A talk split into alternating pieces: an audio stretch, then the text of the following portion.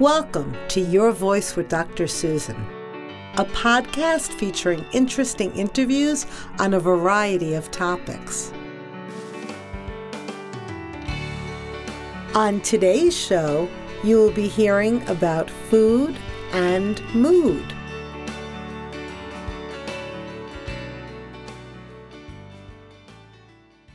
Dr. Joseph Rodino, psychologist and college professor Thank you so much for joining us today. Thank you for inviting me. I'm pretty excited to talk about uh, this new area in um, mental health and in psychotherapy. So. Great. We're very excited. I know my listening audience is very happy and excited to hear about this topic. So, can you tell me a little bit about this whole new area that's really exciting and so important in the field of psychology? This area has sort of grown out of the area of gastroenterology and biology and uh, the medical field. Um, but what they're starting to find now is that diet actually can have a very specific effect on our mental health, our, our, our anxiety, our depression, um, the way people who have ADD or children who have ADD um, behave, maybe even people have autism. It's a very new area, so we don't have very specific things yet. But it's very interesting to find that the the health of our of our stomach, of our, our gut, is actually possibly having direct connections to our brain functioning and clearly our behavior. Um, diet does not mean um, you know restricted calories or, or trying to lose weight. Diet means the food you are putting in your body. Okay. Great. And when you say behavior, that we're now, the research is now showing that the foods that you put into one's body is really affecting one's behavior. Can you give an example of that? Well, um, so one example would be we have learned that children who have ADD or ADHD um, have been somewhat more affected, you know, if we see some of the studies, with foods that have red dye in it, like artificial foods with red dye. Not red foods like, you know, um, a red apple or a pomegranate, but like artificial red dyes, it actually can make the behavior worse in the children. We know, you know, growing up for generations that sh- sugar can make people more hyper. Caffeine makes people more hyper. So clearly, things like that are um, have been well known for you know decades upon decades. But now we're seeing that certain foods can actually worsen a condition. There's some implications now that they're looking at bread products like gluten products can um, have more of an effect in a bad way for kids who have autism. Um, so they've cha- they've seen that if you change the diet of a child who has ADHD, it's not going to completely cure their attention deficit problems, but it can definitely help with the behavioral problems um, some people report even better than medicine alone, and obviously behavioral therapy too. So it sounds like what people can do is really test it out for themselves. So I'm just thinking um, there might be a listener out there who has a child with ADHD mm-hmm. and to really experiment, maybe to just start one week and remove products with red dye or products with um, decrease the amount of gluten that a child's eating and see if there's a difference. Is that what you're recommending? So I definitely believe, you know, remember I'm not a nutritionist, but if I'm working with a patient um, and this child or this teenager, even this adult has ADHD, I'm going to assess, well, what are you putting in yourself? Um, you know what what artificial foods are your child is your child eating that might be making their condition worse and then the basic obviously sugar I know in my practice, I do talk a lot about food with all of the people that I see. That when we eat certain foods, it's going to affect our moods mm-hmm. and it's going to affect the way we feel and the things that we feel like doing. So, uh, one of the things that I found that people report is carbs. When people eat too much carbs, mm-hmm. then they become tired and then they feel a little bit moody. And for some people, that can make them feel more depressed. Mm-hmm. And then what happens with that? So I'm wondering, are there examples that you have read about or that you see with people? Well, I've definitely seen that when people start to take a much more uh, active approach to the food that they're putting in their system, that they start to feel. The word I've used is lighter, but not physically lighter. Things feel lighter mentally. The anxiety feels a little bit, you know, uh, smoother. You know, the edges taken off. Um, and that- that could be a product of them having more control in their life because now they're looking at something. Or, and this is where like the professional stuff is looking, that maybe the foods that they are now ingesting is actually changing their body chemistry.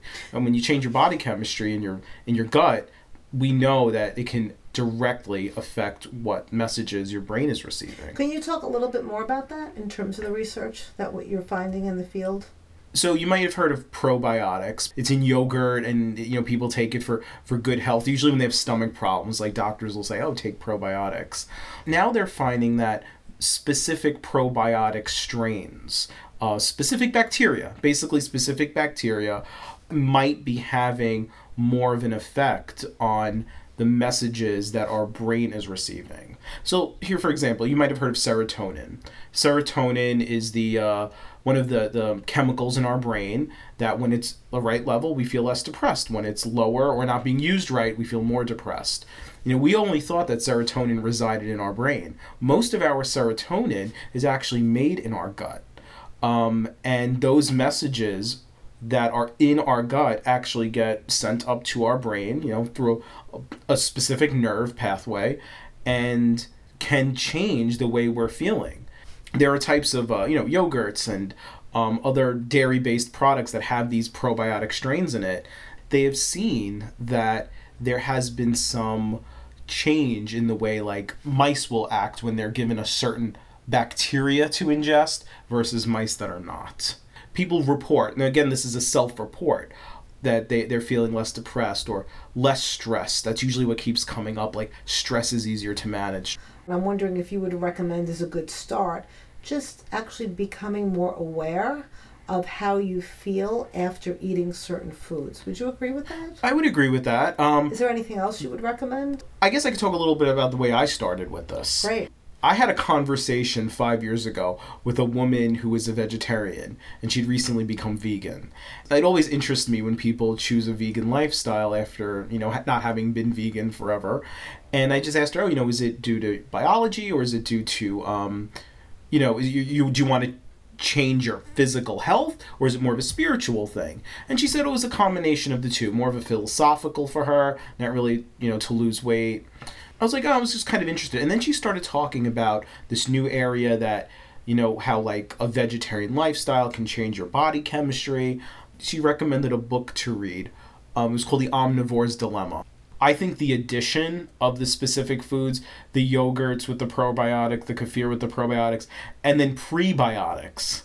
Prebiotics are basically the fiber we eat to keep the probiotics alive. So a probiotic is the little organisms, the little guys that are in there making enzymes and digesting our food, breaking it down. Those are probiotics. Those are probiotics. probiotics are digesting our foods Yes. inside of us. Inside of us. Okay. They're little bacteria. and antibiotics will diminish those. Yeah. That's why when you're on antibiotic, it's so important to have added probiotics. Yes. Yes. Okay. So the definition of a probiotic is any type of biological organism that's going to help us in a positive way. Probiotic, probiology.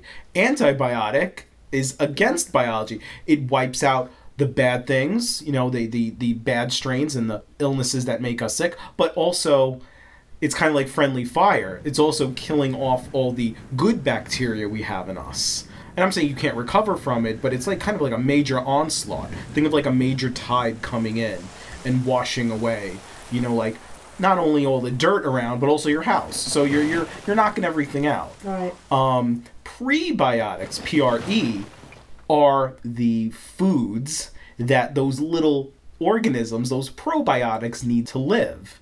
So what's happening? People will take probiotics, like oh, all these healthy strains, and then they go eat a diet that those little guys can't live off of, so they die off too.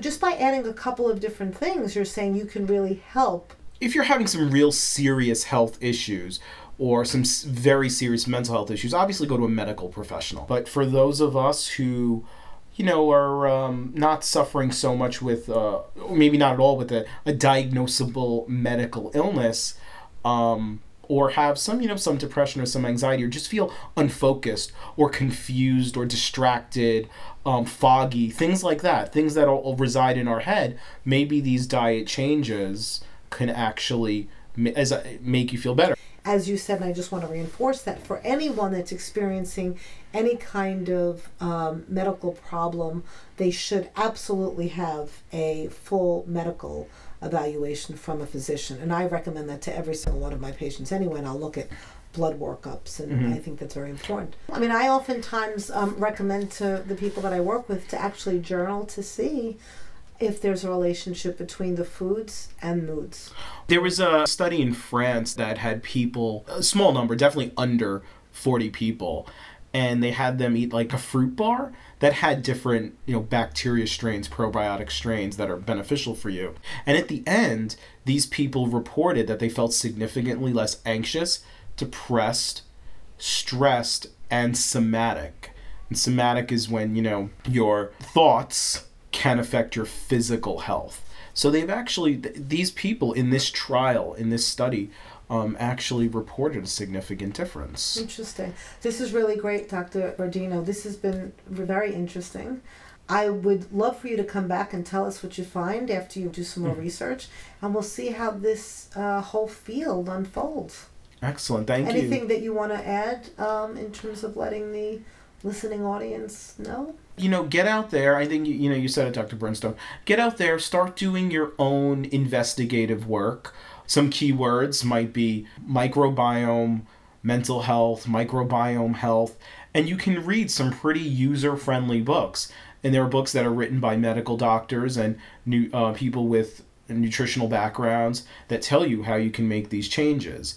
Um, so I would recommend getting out there, testing things out for yourself, do the journaling, um, and you're going to start to discover things, and you know you're going to start feeling a lot better. Thank you so much for being here on Your Voice with Dr. Susan. Thank you. Thank you. Thank you for listening to Your Voice with Dr. Susan. If you have a topic that you would like to hear about or you would like to be on the show, you can send an email to yourvoice at drsusan.nyc. Again, that's your voice at drsusan.nyc. Thank you.